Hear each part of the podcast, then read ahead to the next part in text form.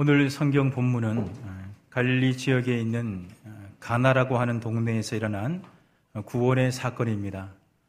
이 가나 동네는 예수님이 공생의 전에 어, 가나에서 있었던 혼례 잔치에 청함을 받으셔서 그곳에 가셨다가 잔치집에 포도주가 떨어진 것을 안타깝게 생각하신 예수님의 어머니께서 요청하신 까닭에 예수님께서 물로 포도주를 만드신 예수님 생애의 첫 표적 사건이 나타난 곳입니다. 어, 그 이후에 예수님의 권능이 이스라엘 전역에 알려지게 된 계기가 되기도 했습니다. 바로 이 가나 동네에 예수님께서 다시 어, 등장하시게 됩니다.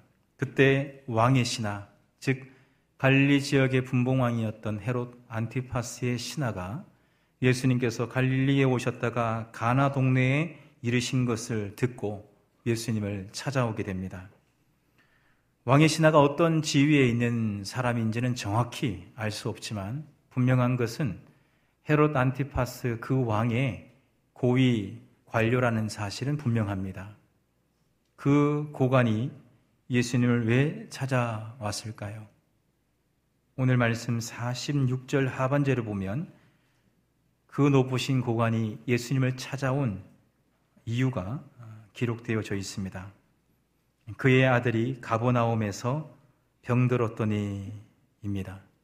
여기서 병들었다라고 하는 것은 아스테네오라고 하는 단어를 쓰고 있는데 약하다, 힘이 없다라는 뜻이고 미완료 시제를 쓰고 있기 때문에 오래 전부터 이 병이 시작이 되었고 지금까지 지속되고 있으며 그 긴 병 때문에 지금은 너무나 연약한 상태다라는 것이죠. 47절 하반절에 보면 그가 거의 죽게 되었습니다. 라는 말씀도 기록되어져 있습니다. 여기까지 이 말씀을 정리해 보면 고관의 아들은 긴 병으로 인하여 연약할 대로 연약해져 있고 그리하여 거의 죽을 상황 가운데 있는 그런 시점에 이 아들을 꼭 낫게 하겠다, 살려보겠다는 생각으로 예수님께 찾아온 것입니다. 그래서 47절에 보면 예수께서 유대로부터 갈릴리로 오셨다는 것을 듣고 가서 청하되 내려오셔서 내 아들의 병을 고쳐주소서 거의 죽게 된 내 아들을 고쳐주소서라고 청하고 있는 것이죠. 여기서 듣고 가서 청하되라는 말씀을 좀 더 자세히 이해해 보는 것이 좋겠습니다. 당시 고관의 심경이라고 할까요? 그의 마음 상태를 우리가 이해하는데 도움이 될 것 같습니다. 먼저 어, 듣고라고 번역된 이 원어는 어, 시간을 나타내는 용법이 가미된 단어이기 때문에 듣고라고 보기보다는 들었을 때에 듣자마자 소식을 접하자마자 이렇게 이해하시면 좋겠고요. 가서로 번역된 이 원어는 직역을 했을 때 단순히 갔다라기보다는 예수님이 계신 곳으로 떠나갔다.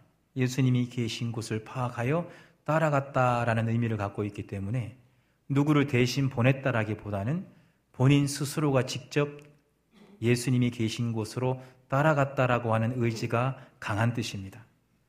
청와대로 번역된 이 원어는 시제가 미완료 시제이기 때문에 계속 청했다. 내 청이 받아들여질 때까지 계속 계속 청했다는 것을 알 수가 있어요. 그래서 고관이 예수님을 찾아갈 때에 듣고 가서 청했다는 말을 종합적으로 정리해 보면 예수님께서 공생의 전에 물로 포도주를 만드신 그 첫 번째 표적의 장소 가나에 예수님이 다시 등장했다는 이야기를 듣자마자 다른 생각할 여지 없이 다른 사람을 보내서 예수님 오라 마라 할 것도 없이 내가 직접 가야 되겠다. 그리하여 예수님을 어디 계신지를 쫓아 따라가서 결국은 만나서 예수님께 청하기를 아들을 살려주십시오. 거의 죽게 되었습니다. 아들을 살려주십시오. 계속 반복하여 청하는 것입니다. 고가는 그의 삶은 어, 그렇게 많은 말이 필요 없는 위치입니다. 그저 한마디만 하면 알아서 밑에 사람들이 다 일을 처리하는 그런 고위 관료이기 때문에 뭐 계속 반복해서 얘기하는 것은 그 사람의 삶의 모습과는 전혀 다른 모습, 좀 어색한 모습입니다. 그런데 이 고관이 죽어가는 아들을 살리겠다는 이 사랑의 마음을 가지고 계속 청하는 거예요. 예수님, 우리 아들을 좀 살려주십시오. 거의 죽게 되었습니다. 살려주십시오. 살려주십시오. 예수님께서 그 청을 들어주실 때까지 계속, 계속 청한 것입니다. 이쯤 되면 예수님께서 그 아들을 사랑하는 아버지의 마음을 위로하실 봄도 한데 성경 48절에서는 예수님이 다음과 같이 말씀하십니다. 너희는 표적과 기사를 보지 못하면 도무지 믿지 아니하리라. 이것은 위로가 아닙니다. 격려의 말이 아니에요. 아주 단호한 말입니다. 그리고 무엇인가 그 사람의 삶의 생각을 바꾸려고 하시는 시도입니다. 거의 죽게 된 아들을 살리겠다고 그의 고관의 지위와 품위와 자존심을 다 내려놓고 가보나움에서 가나까지는 약 34km라고 하는 그 먼 거리를 예수님이 가나에 계시다는 소식을 접하자마자 누굴 보내지도 않고 자기 스스로 예수를 따라 쫓아와서 계속 간청하고 있는 그 고관에게 표적과 기사를 보지 못하면 도무지 믿지 아니한다 라고 단호하게 야단치시듯이 이렇게 말씀하신 이유가 어디에 있을까요? 우리의 생각과 주님의 생각이 좀 다르게 느껴지는 그런 대목에서 우리는 항상 생각해야 될 것은 주님의 생각이 옳다라고 하는 관점입니다.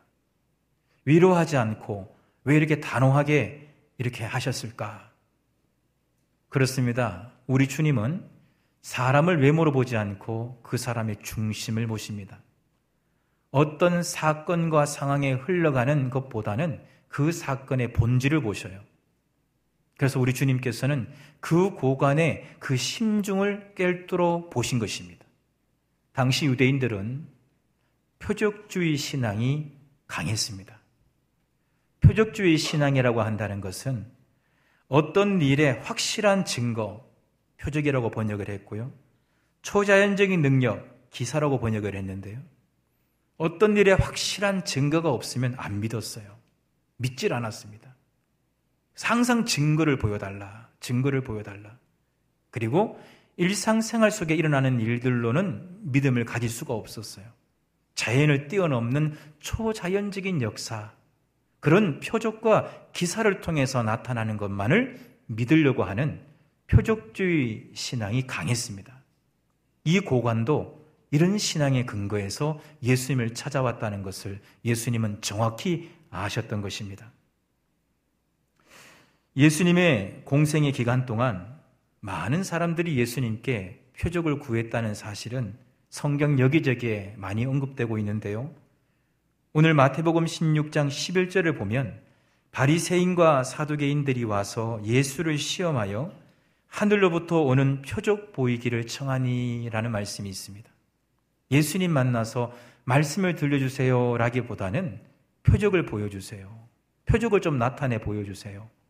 예수님께 표적을 요청했다는 것입니다. 성숙한 믿음은 표적만으로만 만들어지는 것이 아닙니다. 로마서 10장 17절에 보면 믿음은 들음에서 나며 들음은 그리스도의 말씀으로 말미암음이라고 기록되어져 있습니다. 온전한 믿음, 성숙한 믿음, 참된 믿음은 하나님의 말씀을 잘 듣고 들은 말씀대로 삶 속에 살아내려고 하는 청정의 삶을 살 때 믿음이 성숙해지는 것입니다. 물론 우리 신앙생활 속에 표적이 나타나면 신앙이 더 강화되기도 합니다. 홍해가 갈라진다든지 반석을 쳤는데 물이 나온다든지 무엇인가 표적과 기사가 나타나면 내 믿음이 더 온전해지는 그런 과정을 경험하기도 합니다. 그러나 표적만을 바라고 기사만을 바라는 그 믿음은 결단코 절대로 성숙한 믿음으로 자랄 수가 없다는 사실을 여러분 꼭 믿으시기 바랍니다. 왜입니까? 왜 표적과 기사를 바라는 신앙은 성숙한 신앙으로 갈 수가 없는 것입니까? 표적과 기사를 바라는 신앙은 내가 원하는 방식과 방법대로 하나님이 역사하지 아니하시면 더 이상 믿지 않는 것이기 때문에 그 믿음은 쉽게 흔들립니다. 말씀으로 세상을 창조하신 하나님, 그 하나님은 분명 전능하신 분이십니다. 그러기에 모든 것을 할 수 있는 분이십니다. 그러나 그 하나님의 전능하심에 전제가 있어요. 그것은 하나님이 원하시는 것만 하십니다. 비가 주야로 내렸습니다. 논밭 구분이 안 갈 정도로, 도로가 구분이 안 갈 정도로, 밖으로 나오지 못할 정도로 비가 차기 시작해서 지붕 위로 올라갔습니다. 그 집 주인은 급기야 헬리콥터가 날아와서 사닥다리를 내리며 붙잡으라고 합니다. 그러나 그 집주인은 믿음이 대단했습니다. 하나님은 이런 방식으로 나를 구원하지 않을 거야. 그래야 결국은 헬리콥터가 더 이상 그 집에 머물 수가 없어서 떠나버렸고 그 집주인은 물에 빠져 죽었습니다. 왜 이 사람은 헬리콥터의 사닥다리를 붙잡지 않았을까요? 무엇인가 굉장한 표적으로, 굉장한 기사로 나를 구원하실 거라고 하는 자신의 생각과 방식에 사로잡혀 있었던 것입니다. 믿음은 과신이 아닙니다. 또 믿음은 맹신도 아닙니다. 그러니까 내게 우리의 믿음은 반드시 주의 말씀을 청종함으로 말미암아 성숙과 온전한 신앙으로 나아가야 될 줄로 믿습니다. 예수님께서 이 고관에 이 표적주의 신앙에 근거한 이 모습을 지적하고 짚어주고 있음에도 불구하고 이 고관은 역시 인간인 까닭에 신앙의 본질 중요하지 않았습니다. 내 아들이 죽느냐 사느냐의 기로에 있는데 내가 지금 가버나움에서 죽기 직전에 있는 아들을 보고 예수님 만나서 고치겠다는 일념으로 주님 앞에 서 있는데 신앙의 본질이 뭐가 중요하며 성숙한 신앙이 뭐가 중요하단 말인가? 아들 살리고 봐야 되겠다는 생각밖에 없었어요. 그러다 보니 예수님께서 아주 필요한 그 고관에게 꼭 필요한 신앙의 요소를 짚어주고 있음에도 불구하고 이 고관은 한 귀로 듣고 한 귀로 흘렸습니다. 그리고는 49절과 같은 말씀을 예수님께 고백합니다. 주여 내 아이가 죽기 전에 내려오소서. 여기서 주여는 예수님이 하나님의 아들이시요 그리스도라고 하는 고백이 아닙니다. 퀴리오스의 일반적 용어로 사용하고 있는 것입니다. 그저 존경할 만하고 높임 받을 만한 선생님 정도의 주요입니다. 그리고 이 고관은 자꾸 내려가자고 합니다. 47절 중반절에도 내려오셔서 내 아들의 병을 고쳐주소서.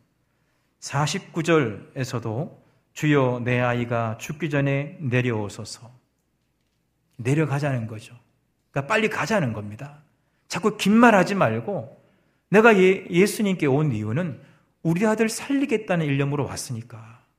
여기서 34km나 떨어진 곳에 우리 아들이 거의 죽음 직전에 있으니까 지금 분초를 다퉈가며 빨리 가야 될 판이니까 내려오소서 내려오소서 빨리 갑시다 빨리 갑시다 신앙의 본질이고 신앙의 성숙이고 바른 신앙이고 뭐고 다 필요 없고 빨리 내려갑시다 빨리 갑시다 빨리 갑시다 하는 것이죠. 여기서 주목할 것은 하나 있습니다. 이 고관이 예수님을 집으로 모시고 가면 죽음 직전에는 이 아들이 나을 수 있겠다라고 하는 확신은 있어 보입니다. 이것은 어떤 면에서 굉장한 믿음이기도 합니다. 그러나 이것 또한 온전한 믿음이라고 보기는 어렵습니다. 왜입니까? 아들 살리겠다는 내 인생에 참으로 중요한 문제를 해결하겠다는 그 목적으로 주님께 찾아왔기 때문입니다. 우리의 신앙의 목적이 문제 해결에 있습니까? 우리의 신앙의 목적이 오직 예수님께만 있는 것입니까? 우리의 신앙은 어떤 문제를 해결하기 위하여 주님을 믿는 것이 아닙니다. 우리의 신앙의 목적은 그냥 주님 그 한 분만으로 족한 주님 중심의 신앙이 되어야 될 줄로 믿습니다. 사실 우리도 이 고관과 같은 신앙의 모습이 있었던 것 같습니다. 교회 예배 드리는 이유도 주님께 당연히 드려야 될 예배로 생각하기보다는 내 삶이 너무 힘든데 예배 한번 잘 드려 드리면 금주에 좀 사업이 잘 될까? 우리 가정이 문제가 참 많은데 예배 잘 드리고 하나님께 좋은 점수 받아내면 이 문제 하나 해결해 주실까? 문제 해결 중심의 신앙. 예수를 믿는 신앙의 목적이 내 인생의 문제를 해결하기 위하여 신앙생활을 하는 경우가 우리에게도 있었던 것 같아요. 그러나 그런 주님 보시기에 너무나 부족한 믿음이라 할지라도 우리의 신앙생활을 돌아보면 그런 믿음에서 믿음으로 이어지며 성숙한 믿음으로 가는 것 같아요. 그래서 한번 따라 하실까요? 믿음에서, 믿음에서. 믿음으로. 믿음으로. 그렇습니다. 그냥 문제 해결 중심의 신앙이라 할지라도 그래도 주일날 교회 나와서 주님 앞에 예배 드리는 그런 믿음으로 시작을 해서 점점점 믿음에서 믿음으로 이름으로 말미암아 어느 순간 주님 앞에 변화를 받아 성숙한 믿음으로 가고 있는 것 같아요. 이제 우리 주님께서는 이 부족한 믿음이지만 문제 중심의 신앙을 갖고 있는 고관이지만 우리 주님께서는 자비를 베푸셔서 50절에 선포하십니다. 가라, 내 아들이 살아있다. 사실 고관이 부활을 보내서 예수님 모시고 오라고 한 것도 아니고 소식을 접하자마자 바로 예수님 계신 곳에 쫓아갔다고 하지 않았습니까? 예수님 모시기 위하여 그 먼 거리를 온 사람인데 지금 우리 주님은 가라는 것입니다. 아들이 살아 있다는 것이죠. 근데 이 짧은 예수님의 선포 말씀에 이 고관의 심경이 변화가 일어납니다. 그리하여 50절 하반절에 보면 예수께서 하신 말씀을 믿고 가더니라고 기록이 되어 있어요. 계속 내려가소서 내려가소서 빨리 같이 갑시다. 빨리 같이 갑시다. 빨리 같이 가셔야 됩니다라고 얘기했던 이 고관이 예수님께서 가라. 내 아들이 살아있다라고 하는 그 말씀을 들으면서 세상의 그 어떤 말로도 어떤 과학적으로도 설명할 수 없는 그 말씀을 듣는 순간 마음에 변화가 일어난 것이에요. 설명할 수 없는. 그 말씀을 듣는 순간 그게 마음에 평안이 오고 믿어지기 시작하면서 예수님 데리고 가기로 했던 이 고관이 혼자 다시 34km의 그 먼 거리를 혼자 걸어가는 것입니다. 바로 이것입니다. 우리가 주의 말씀 듣기 전까지에는 별별 생각을 다 할 수가 있죠. 나 주님을 만나고 주님의 말씀을 듣다 보면 마음의 변화가 있게 된다는 사실을 믿으시기 바래요. 그래서 때로는 말씀을 다 잘 들을 준비를 해서 오는 것도 참 중요하지만 그냥 그 모습 그대로 오시는 겁니다. 전혀 하나님 말씀 들을 생각 없이 왔다 하더라도 주의 말씀 듣는 중에 마음의 변화가 일어나는 것이 신앙의 기적이요 하나님이 베푸시는 말씀의 능력인 줄 믿으시기 바랍니다.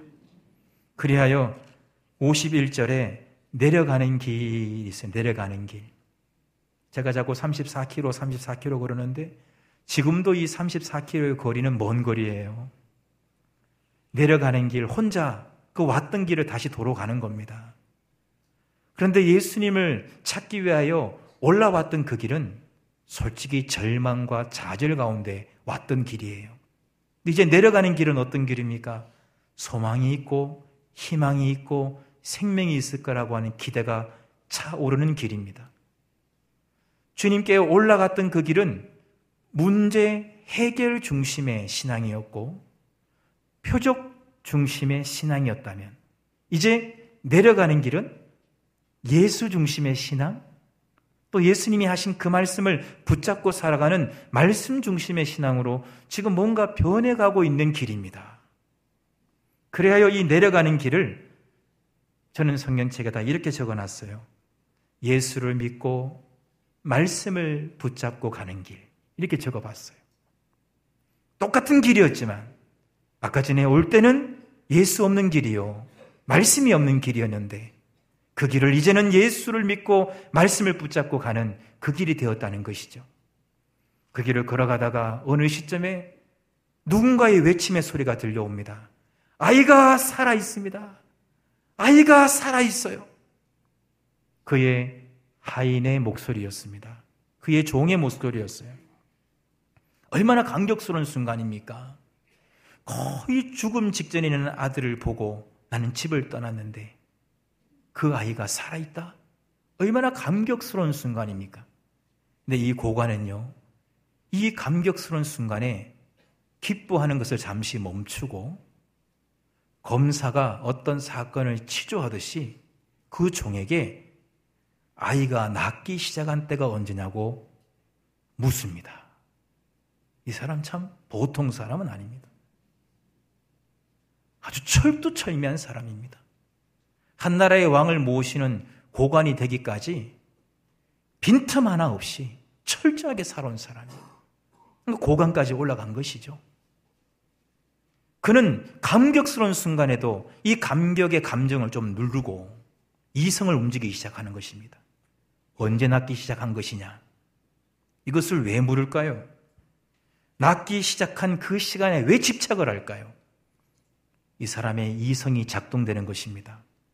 혹시 우연으로 나은 것은 아닐까? 혹시 그동안 좋은 약을 많이 써왔는데 그 중에 어떤 약의 효과를 지금 본 것은 아닌가? 이 종은 말합니다. 어제 7시입니다. 유대 시각이지만 현대 시간으로 바꾸면 오후 1시입니다. 오후 1시입니다라고 말하는 순간 그제서야 이 고관은 깜 짝 놀랍니다. 그의 이성을 뛰어넘는 순간을 맞이하는 것입니다. 예수님께서 내게 가라! 내 아들이 살아있다라고 말씀하신 바로 그때에 이 아이가 낫게 됐다는 사실을 확인한 것입니다. 말씀 그대로 주님이 말씀하실 때 시작된 것입니다. 주님이 말씀하실 때 표적과 기사가 시작된 것입니다. 그래서 오늘 말씀 54절은 다음과 같이 맺음을 합니다. 이것은 예수께서 유대에서 갈릴로 오신 후에 행하신 두 번째 표적이니라. 표적과 기사도 말씀 중심의 신앙일 때 의미가 있다는 사실을 믿으시기 바랍니다. 표적과 기사도 예수 중심일 때 의미가 있다는 것을 꼭 기억하시기 바랍니다. 이쯤 되면 나뿐만 아니라 온 가족이 예수를 믿, 을것 같아요. 이 고관도 그런 과정을 밟게 됩니다. 53절 하반절에 자기와 그 온 집안이 다 믿으니라. 이런 사건이 벌어졌는데도 안 믿으면 그 사람 참 나쁜 사람이죠. 은혜를 모르는 사람 아니겠어요? 온 집안이 예수 믿는 것은 너무나 자연스러운 일입니다. 성도 여러분, 지금까지 설교 내용을 들으시고 본문을 이해하셨을 때에 여러분이 이 내용의 제목을 정한다면 과연 왕의 신하의 아들 치유 사건이라고 하는 맥락에서 제목을 정하시겠습니까? 말씀 내내 내려갑시다, 내려갑시다, 같이 갑시다, 같이 갑시다. 우리 아이 살려주세요. 우리 아이 거의 죽게 되었어요. 가라, 내 아들이 살아있을 것이다. 살아있습니다. 살아있습니다. 온통 고간의 아들이 살아났다는 이야기로 되어져 있지만 영의 눈, 믿음의 눈으로 보면 이 내용 전체는 예수를 믿을 수 없었던 아주 이성에 투철한 한 고관과 그의 가문이 예수를 믿게 된 사건이라는 사실을 꼭 기억하시기 바랍니다. 그래서 오히려 그 집의 아들이 아픈 게 그 집안 전체가 예수 믿게 하시려고 그랬나 보지? 이런 이야기가 저절로 나오게 되는 사건인 것이죠. 그래서 한번 따라 하시겠습니다. 인생의 위기는 믿음의 기회로 삼으시다. 인생의 위기는 구원의 기회로 삼으시다. 여러분, 지금 다 위기지 않습니까? 돈 없음의 위기요, 건강의 위기요, 관계의 위기요. 다 우리 인생의 무거운 짐을 갖고 위기 가운데 살아가고 있습니다. 그래서 어떤 이는 그렇기 때문에 예수를 믿을 수가 없고 예수를 떠날 수밖에 없다고 말합니다. 그러나 오히려 그 위기가 온전한 믿음으로 성장할 수 있는 기회로 삼아야 되겠습니다. 온 가족이 구원받는 기회로 삼아야 되겠습니다. 그래서 예수 중심의 신앙, 말씀 중심의 신앙이 회복되어야 될 줄로 믿습니다. 주님이 말씀하신 그때 시작되었습니다. 기도하겠습니다. 하나님 아버지, 감사합니다. 오늘도 주의 세문한 전으로 나오게 하셔서 말씀 듣게 하시니 감사합니다.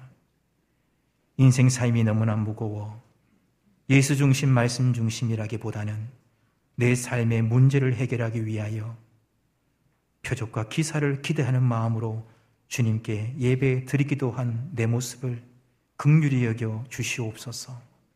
아버지요, 주님이 말씀하시는 그때에 시작된 것을 믿사오니 예수 중심의 신앙, 말씀 중심의 신앙이 되어 우리 인생의 모든 위기를 믿음의 기회로, 구원의 기회로 삼게 하여 주시옵소서.